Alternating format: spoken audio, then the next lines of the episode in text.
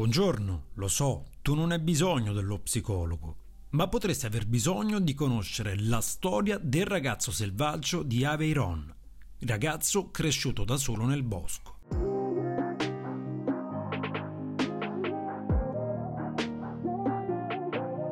Benvenuti a questo nuovo episodio del podcast e oggi vi racconto la storia del ragazzo selvaggio di Aveyron, Victor de Aveyron è il caso più studiato di essere umano cresciuto in assenza totale di contatti umani nei primi anni di vita.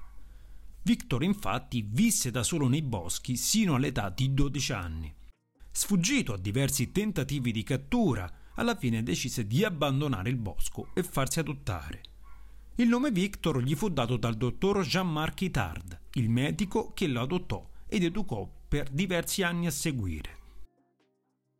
Il dottor Ritard tenne nel tempo un diario in cui annotò tutto il processo educativo del giovane Victor. Victor era inizialmente incapace di parlare o anche solo di comunicare con le persone. Inoltre sembrava assente in lui la capacità di provare empatia verso le persone. Nel corso del tempo sviluppò una comprensione estremamente basilare delle parole e le uniche due che riuscì mai a pronunciare furono latte e Dio mio. Nonostante i limiti intellettuali, Victor fece passi avanti nell'acquisizione di capacità relazionali.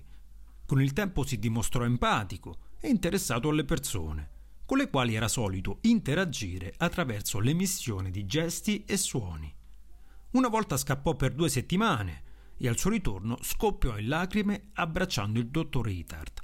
Una volta poi consolò con un abbraccio una donna che piangeva per la morte del marito. Nella psicologia il caso di Victor è stato esemplare nell'evidenziare la validità della teoria linguistica del periodo critico. Tale teoria afferma che i bambini che non sono esposti all'apprendimento delle facoltà linguistiche entro un certo periodo del loro sviluppo non saranno più in grado di sviluppare alcuna abilità linguistica complessa. Bene, allora anche per oggi ho concluso. In descrizione trovate tutti i riferimenti per seguirmi sui social, dove mi trovate sempre come tu non hai bisogno dello psicologo. Seguitemi perché ogni giorno condivido informazioni, curiosità e spunti di riflessione che hanno a che fare con la psicologia. Sempre in descrizione trovate anche i link per ascoltare il mio podcast che trovate su tutte le principali piattaforme. Infine, se volete avere maggiori informazioni sulle mie attività come psicologo e psicoterapeuta, vi ricordo che potete visitare il mio sito www.tunonhai-bisogno-dello-psicologo.it. Vi ringrazio per avermi ascoltato e vi lascio con la mia classica frase: se pensi che non puoi fare la differenza, beh, pensa ancora.